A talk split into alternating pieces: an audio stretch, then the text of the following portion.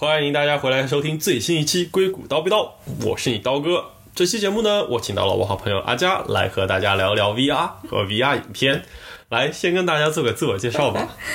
硅谷刀逼刀的听众朋友们，大家好，我是刀哥的好朋友阿佳。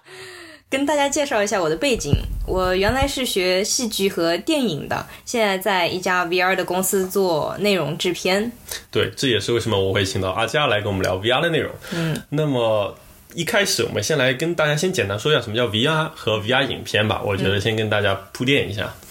嗯，VR 嘛，Virtual Reality 就是虚拟现实。嗯，那现在最通常见的一种形式就是大家会戴上一个。呃，头戴设备，嗯，相当于是一个封闭式的眼镜，嗯，然后你戴上它以后，你就可以在那个眼镜里面看到一个全新构筑起来的虚拟的世界，嗯它可能是一些 CG 做出来的一些虚拟的图像，也有可能是呃由专业的 VR 的相机拍出来的一些呃全景的图片或者说是视频这样子，嗯，然后可能为大家所熟知是 VR 游戏吧，就是大家可能戴上这个之后就可以去。去玩一些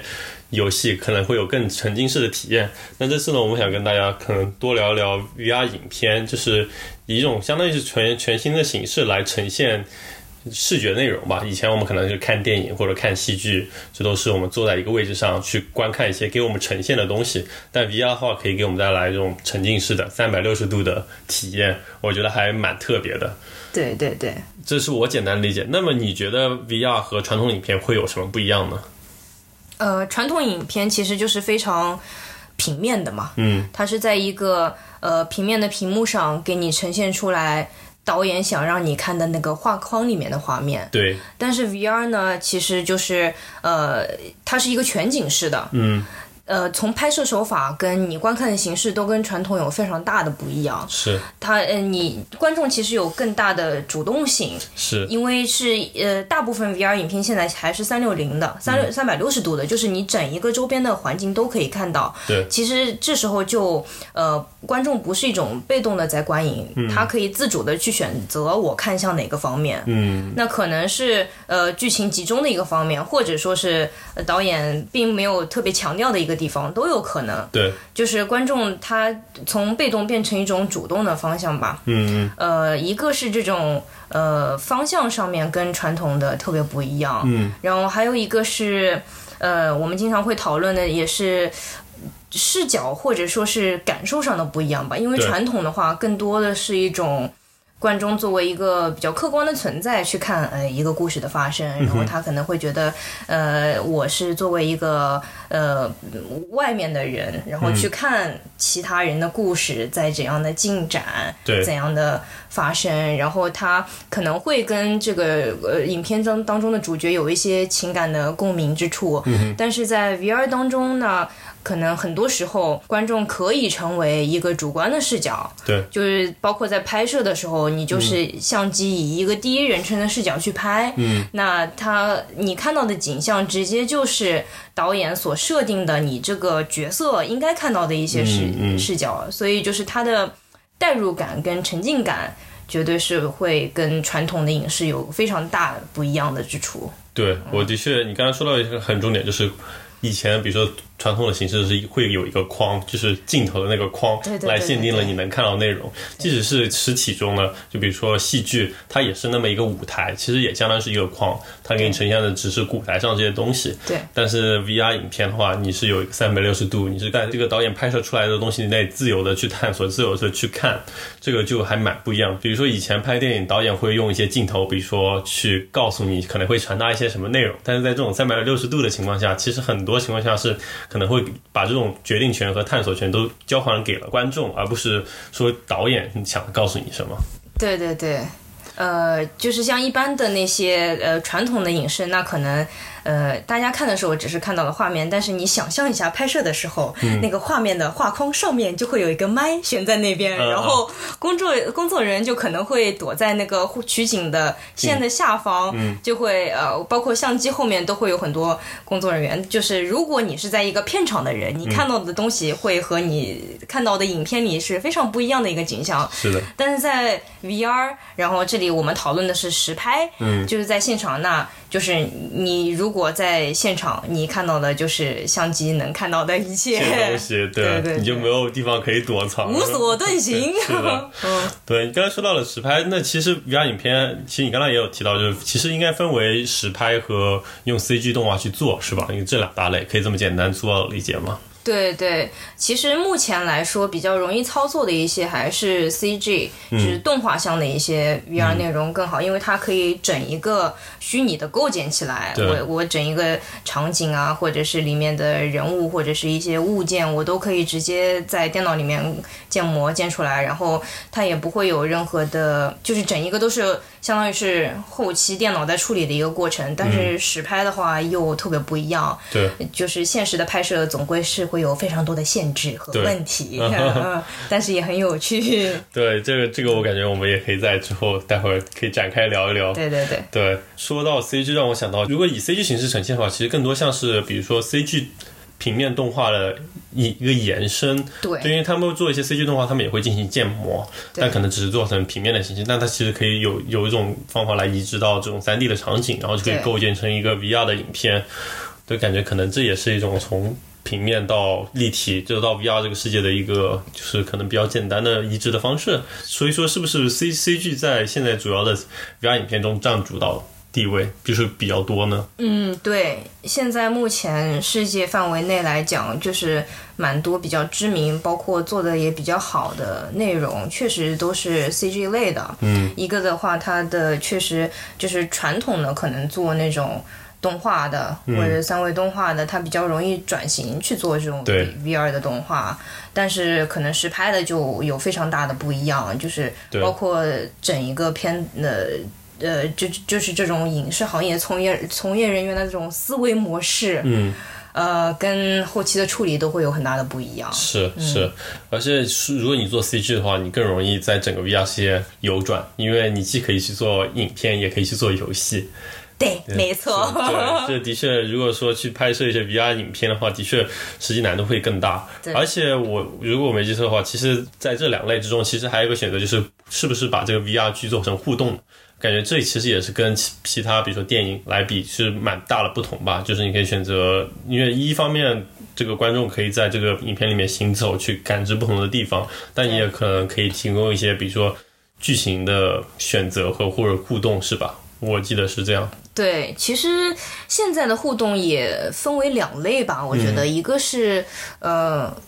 physical 的那种互动，嗯呃，然后另外一种是观众可能是主观上选择会呃影响剧情分支的那种嗯，多分支剧情的发展，对这是一种；还有一种就是可能是我们所说的六 DOF，就是六自由度的那种 VR 环境下的它那种身体的移动。和那个影片当中的元素产生一些互动，嗯。这两类其实还是有一些不一样的。嗯。嗯，三自由度的话，其实就是你带着那个头戴设备，我们叫头显嘛，headset，、然后你就是坐在一个椅子上面，你的头不停的向边上呃前后左右上下看，你就可以看到、呃 VR 里面的景象了。然后六自由度的话，就是你的身体在呃空间里面移动，嗯然后你看到的景象也会产生相应的前后移动这样一种效果。嗯嗯啊、是不一样的。呃，三自由度的话，目前很多就是一体机的头显，嗯，他们就是呃，你不需要插任何线啊，不需要任何感应装置，你直接戴着呃头显就可以头上就可以，对就可以直看了嗯就直接开可以看了。但是六自由度的话，可能需要空间里面安装一些那种感应的装置来感知你身体的移动，这样。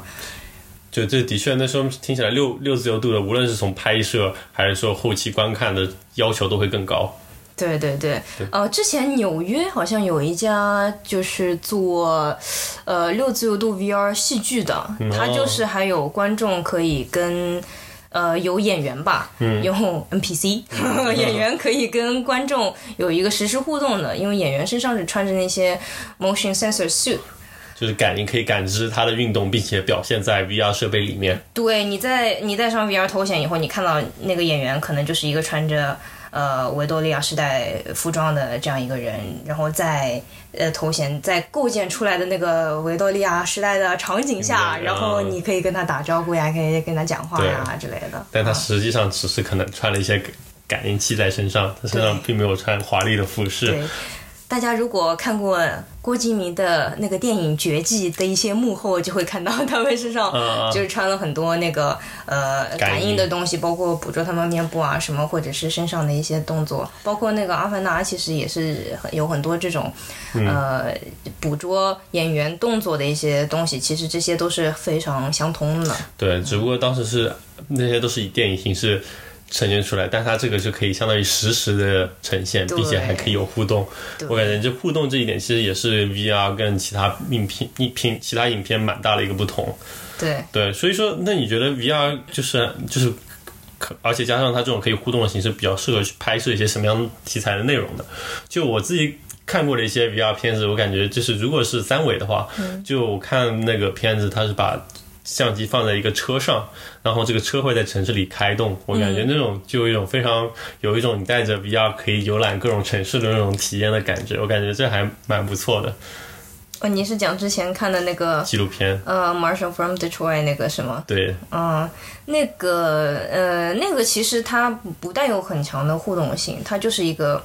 拍摄实拍的一个三三 d off 的一个作品，然后他是把相机架在车上了，然后车在移动。对啊，有这种一种他带着你领领略这个底特律城市的风光的感觉。对对我感觉可能就是未来就是可以这种城市观光就可以做成这种三 D 的三 D 的模式 VR 的形式。现在其实市面上有很有挺多作品已经做了这样的一些 VR tour，一些呃，这样一些内容，对国内也有，嗯，呃，有故宫的，还有一些就是中国城市的一些风景，都有这些作品。对，所以说我我我这是我从我个人理解觉得可能比较适合做 VR 的东西。那你觉得还有什么比较适合做 VR 的？嗯，以我的理解吧，就是像这种呃奇观景观类的，算是一种吧，因为可能大家 physically 不能去到某一些地方，嗯，啊、然后以 VR 的形式拍摄下来，就展现给观众一个这个地方的其貌。对，就无论是城市，还是说是呃，比如说珠峰啊，或者是海底呀、这些可能一般人比较难去到的地方，这是一类吧。对，相当于是带来更强的代入感，对对对有，身临其境的感觉。对对对，嗯然后还有其他一些就是空间的沉浸感，会对人的观影体验造成巨大影响的一些片子，也非常适合做成 VR 的。比如说，呃，比如说，嗯、呃，比如说，呃，这么说吧，就是，呃，我拿太阳马戏团的那个片子来做一个例子了。是就是欧洲有一个 studio 叫 Felix and Paul，他们是现在、呃全世界范围内来讲做 VR 实拍的，做的非常、呃厉害的一个 studio。然后他们就跟太阳马戏团合作了，嗯然后把太阳马戏团在呃很多地方的 show 拍成了一个 VR 的内容。嗯，那很多观众一般看秀的话，都是在观众席上，然后看舞台上演出。对但是他们把呃相机放到了舞台上，嗯，然后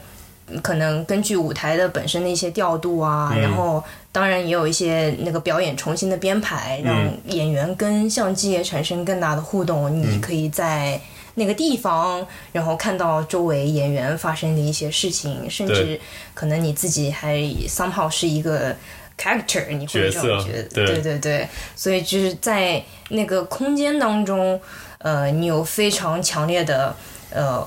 身临其境的这种感觉。对，啊、那这种体验肯定是一般的，嗯，那种传统的影视比较难表达的一个方向。是的是的对，就刚才简单说一下背景，太阳马戏团是一个表演杂技的社团，杂技，可以简单高端杂技。高高端杂技的一个团体吧，嗯就是他会有在全世界巡演，但是主要是以舞台形式呈现。的确像像阿佳说的，如果把它一个相机放在中间，而且三百六十度，你可以看到他们的表演，跟你在舞观众席上远远的看，那个体验肯定是完全不一样的。对对，杭州开了一个新的太阳马戏团的驻场的演出，你知道吗？啊、我有听说，嗯嗯，对，然后可以去看一看。可以去看一看。对，然后但是在美国这就还蛮多的，就是什么拉斯维加斯就有很多他们的表演。对对对，然后。，然后，而然后你觉得在影片方面呢，就是如果是类似于电影方面的，其实我想到一点就是，可能是不是比较适合拍一些什么侦探片？就以往侦探片，大家都会跟着他啊去，比如说剧中人物去分析到底是什么，谁是凶手，哪些是证据。嗯嗯。但是在 VR 片中，你可能会有更大的那种探索感，你可能也还可以拍一个侦探类型的片，最后可能可以告诉你结果。但是有些蛛丝马迹，你可能在观影过程中自己可以相当于去去寻找，感觉这可能也能给大家带来更多的乐趣。对，其实就是呃，带有任务剧情的这些。对。呃，比也是相对来说比较适合改编成 VR 内容的，因为呃，这个时候就可以把相机设置成一个玩家，或者说是一个。呃，侦探啊，或者是一个什么样的角色，然后呃，观众在戴上头显的时候，他就是自己在执行一个任务或者破获一个案件的过程当中，嗯，然后但呃，就是你在无论是空间当中，或者说是呃呃去空间当中寻找一些线索，还是说你呃跟着呃其他的一些角色有一些剧情的发展，都是一个非常强代入感的这种。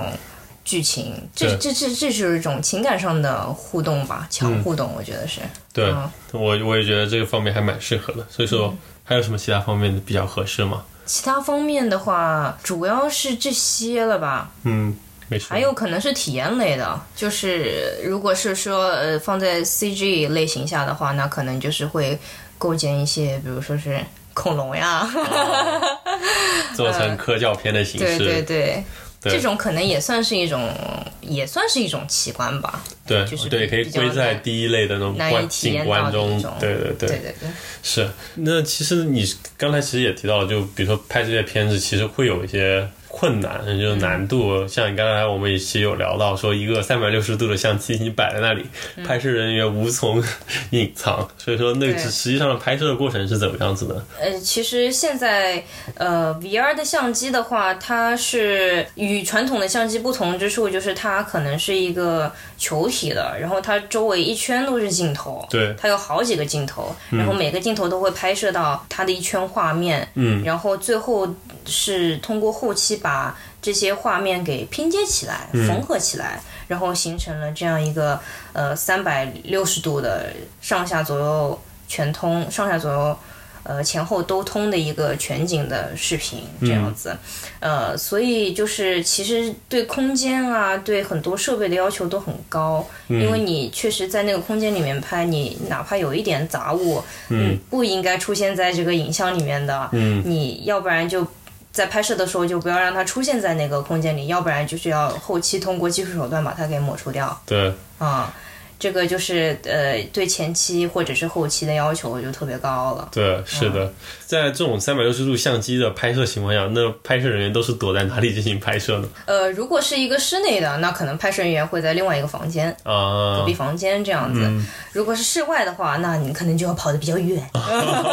假装自己也是什么游客，对，或者躲在什么障碍物之后啊，或者实在没有办法，那你蹲在地上，然后后期把自己人给抹掉，这样。OK，那这听起来的确让。后期工作量都变得更大了，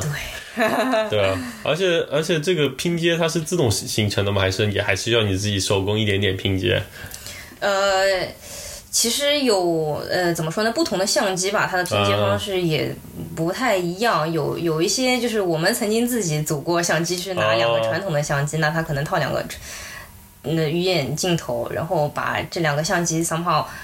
并排摆在一起，然后后期把这两个图像给它。放在一块儿，拼在一块儿。然后现在专业的 VR 相机的话，它是自己有多个镜头，然后它虽然也会有一些自己实时拼接的一些技术，嗯。但是呢，这些实时拼接从目前的技术角度上来讲，它并不能实现说是完美的拼拼接缝合。你总归还是会有一些小瑕疵，然后需要后期大量的手动调试，让它形成一个完美的画面。好的，听起来这个还是有技术壁垒的啊。我那我那我可以想象，如果以后这个技术实现的非常好了，可能大家人人可以买个三 D 相机，就三百六十度相机就可以自己拍摄一些，然后就可以导出一个 VR 视频。对对，但是可能是非常远的未来，现在还是需要很多大概人力物力、技术上的投入，去形成一个可能还算不错的 VR 的影片的效果。对对对，对是，的确呢，听起来还蛮难的，不是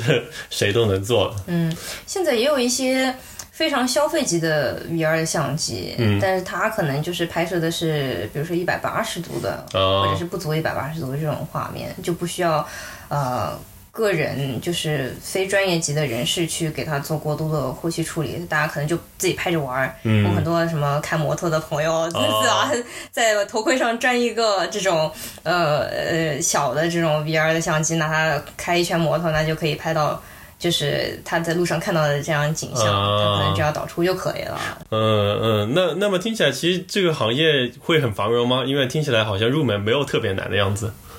呃，那其实像这种。呃个人玩家自己玩的，那肯定还是记录他们生活为主，相相当于是他们的一个 vlog 吧，可能是这样一种形式。你要是真的拍出一个专业级的作品，那就是 vlog 跟电影的区别了，还啊，是真的是。门槛还是不低的，还是很难的。好的，好的。呃，现在这个行业的话，也是在还在发展中吧，可以这么说。呃，它肯定不像是传统的影视发展到现在已经是一个非常成熟的阶段了。嗯，就是在全世界范围内来讲，可以做这种呃非常精高精度的 VR 的。作品的，或者是 VR 这种实拍的，也是只有非常一小部分优质的 studio 或者是一些优秀的创作者才可以做出来的东西。嗯嗯，那就是像我之前提到的那个欧洲 Felix and Paul，它是一个呃很厉害的一个 studio，他们是呃好像是被 Oculus 投资的，对 Facebook 投资的吧。嗯，然后呃，像在台湾也有一个很厉害的一个团队叫 Phoenix，嗯，然后他们也是在实拍领域非常领先，技术非常可以的一个 studio，他们是拥有自己搭建的相机，还有他们自己开发的一些拼接算法啊之类的，所以他们做出来的影片就是。分辨率特别高，然后各种影片的思维上也也有一些思考吧，也就是像向着那个 VR 的这种形态下的内容去探索一些它该有的一些镜头语言啊，或者一些剧情啊这种方向啊。是的，是的，而且你刚才也给我看了他们的作品。我也觉得他们就还蛮有想法的。他们其实把实拍和 CG 的东西结合在一起，它又有实拍内容，但它又加了一些动画的效果在上面，就觉得让它这个呈现形式就很特别。你可能在其他的电影或者戏剧上就很难看到这种效果。对对。就比如说，你能看到有人在那里演，但也能看到，比如说这里挖了一个窟窿，然后里面是一些其他的动画场景，对我感觉还蛮特别的。对，就是一个很巧妙的一个设置。对对对，就。感觉这才把 VR 的真正的实力展现出来的感觉。嗯，不不过我感觉，其实，在整个 VR，我感觉我，比如说我身边就很少真的有拥有 VR 设备的人，真的不多。有也是可能是玩游戏为主，就是说拿来看影片的，我好像的确不是很多。所以说，整个生态我感觉好像受众或者是消费者还没有那么多，是这样吗？对，目前它肯定是呃 VR 的群体还是跟。地球上那么多人相比，还是非常的微不足道的。这个行业还是有待发展的。是，呃，就是也是一个循环吧。我觉得那肯定是受众多了以后，会鼓励好的作品出来，然后好的作品会吸引更多的人来用这种形式去看。是，因为确实就是怎么说呢？我看电影，可能我在家里打开电脑，我上网，我就可以看电影了。但是带 VR 的头显的话，你得戴上这么个东西在头上，嗯、然后。呃，现在很多硬件上面的问题的话，也是会，呃，时间久了以后，观众还是会有一点不舒适感。对，这都是很多就是在，嗯，非常硬的限制的一些条件吧。对，嗯，而且就是确实在没有那么多非常好的优秀的作品的情况下，比较，呃，它的受众群体相对来说是比较小，然后呢，可能。嗯，最先一批接触 VR 或者是玩 VR 比较多的，也是比较集中在游戏这个领域。对，那确实，呃，在看内容、看影片这个方面的话，没有说呃到达一个非常大的体量。对。但是现在 VR 这个内容在嗯还是有发展的，因为各大的电影节或者是一些呃活动上面，还是可以看到专门的 VR 单元。是。然后开始受到一些重视。嗯。就是会把它专门辟出一个门类来，给它进行一些呃征集作品以及颁发奖项这样一些动作。然后像呃像中国的话，它还有专门的 VR 的那种电影节，嗯，然后它有 VR 的一些展映活动啊之类的，包括现在就是在国内开始五 G 开始普及商业化之后，哦那带宽 这么多，对吧？大家要把五 G 这个优势给体现出来哦，要真正用上五 G。对对对，那很多可能就是跟在线流媒体啊，或者一些 VR 这些东西，会确实有一些比较强的关联了。对对，这这倒是的确是一个很重要的点，因为这相当于你就可以实时去看一些这种 VR 的东西，因为它比较大，而且现在其实主要形式也是在网上，大家可以自由去下载，可能是去观看之类的。而且相当于是现在可能在设备上，可能现在也还有一些门槛吧，但的确也有像大的厂，比如说三星或者谷歌，也有做，就是通过手机加上一个小的盒子，你就能看 Cardboard，你就能去看一些 VR 的影片。其实这也是一个可能未来可以帮助这些成本降低，或者让它变得更一种让消费者容易接受的形式吧。毕竟我个人试过头显之后，我觉得这东西是有点沉、有点重，而且有点还得对不上焦。而且如果你戴眼镜的话，你必须还得戴隐形，不然你这个头显也戴不上。啊，对你这你不知道，我其实挺痛苦的，因为我本身戴眼镜，嗯然后有的头显它又其实没有那么的为亚洲人设计，它可能嗯更多的是为欧洲人的脸型所设计，那它可能比较窄，然后鼻梁那块比较高，然后每次要把我的眼镜插进去，然后又要按住我的眼睛，再把头显拔出来，这个过程，而且女生还会化妆。哦，戴了头显以后，那你可能妆就花了，花一圈，哦然后对，哦，真的。都是会有很多的问题的。真的是，真的是，所以说，那的确听起来这个行业还有很长路要走，在这个设备上，机会的确会阻拦很多就消费者了已经。对，但是却就像刚才说的，就是现在五 G 开始发展了，很多像国内的三大运营商也都开始。一些 VR 方向的动作，他们会去收购一些 VR 的内容，嗯可能也是在为之后 near future 的一些 VR 方面的布局做一些准备，这样子。嗯嗯。那么说起来呢，比如说你你们公司或者其他公司有开线下的 VR 体验店吗？因为这种 VR 的确就像你怎么说，这个设备可能不是所有人都愿意去买，但是去体验的话，应该还是有很多人去想去体验吧。对，现在我们公司呢正也在做线下的这一块，然后嗯国内也有一些别的在做，有些是以游戏为导向的，但有有一些也是以这种对对对，呃有呃内容体验为主的一些，呃，我们现在就是还是线下比较初期的一个情况吧，就是也开了一些线下的门店，嗯，然后会配合一些。呃，非常炫酷的椅子啊，然后还有 VR 的一些呃头显设备，然后大家在路过那个场景或者是怎样的时候，可以进去呃付费观看一些那种嗯、呃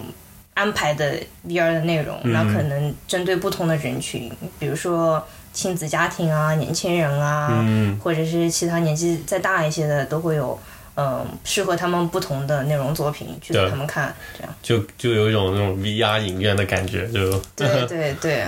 而且这个就是不同于传统的影院，就是传统影院会给你排片，对，但是这种的话，因为一般来说 VR 的片子它的时长都还是比较短的，嗯。可能就呃短的几分钟或者十几二十分钟，最长的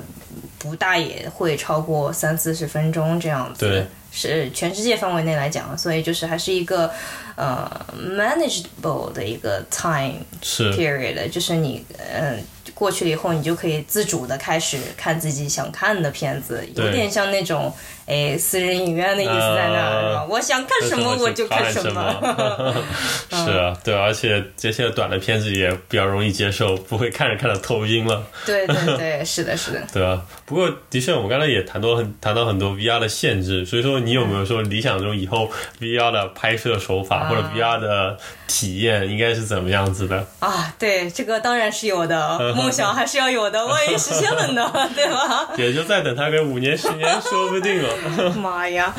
呃，其实现在我觉得，嗯，整个 VR 的拍摄还有它的一些实现手段，都还是在用一些旧的元素去，呃，做一个没有大的突破的这样一种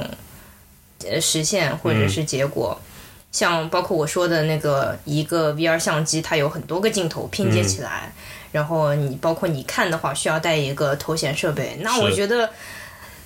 一个自然界的规律，它就是应该一个非常简单的，然后非常完美的一个实现形式。那在未来，我觉得你要是呃做那种 VR 的实拍，那肯定是有一个非常小的装置嗯，somehow 可以扫描一个你周边的一个环境。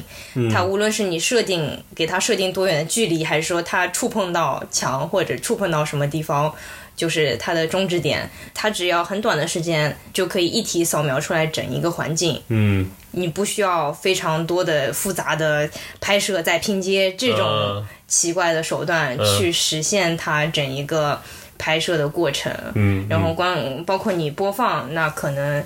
会跟其他的一些，呃我也不是我也不了解是不是会跟全息投影啊这些技术结合在一起，有一个很小的东西，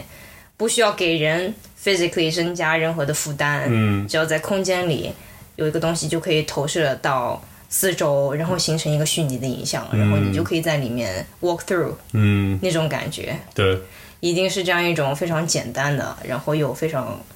完美巧妙的方式。啊，对，可能就类似于那种《银翼杀手》里面有些呈现出来的形式。对，就是科幻片里吧，我觉得很多这种高科技的手段还是跟科幻作家是一个相辅相成的过程。我觉得可能科幻作家 somehow inspire 了那科技的发展，然后科可能科技的发展，然后又又证实并且推动了一些人类的想象力啊。是啊是啊是啊，对吧？就可能以以后可能未来非常完美的拍摄形式，就是可能跟现在手机一样，人人都可以掏出一个相机，就直接拍，拍完之后就可以直接。嗯用你说的投全景影像就直接可以播放出来看，我感觉那可能是未来的呈现形式吧。因为就像现在手机的普及，相机的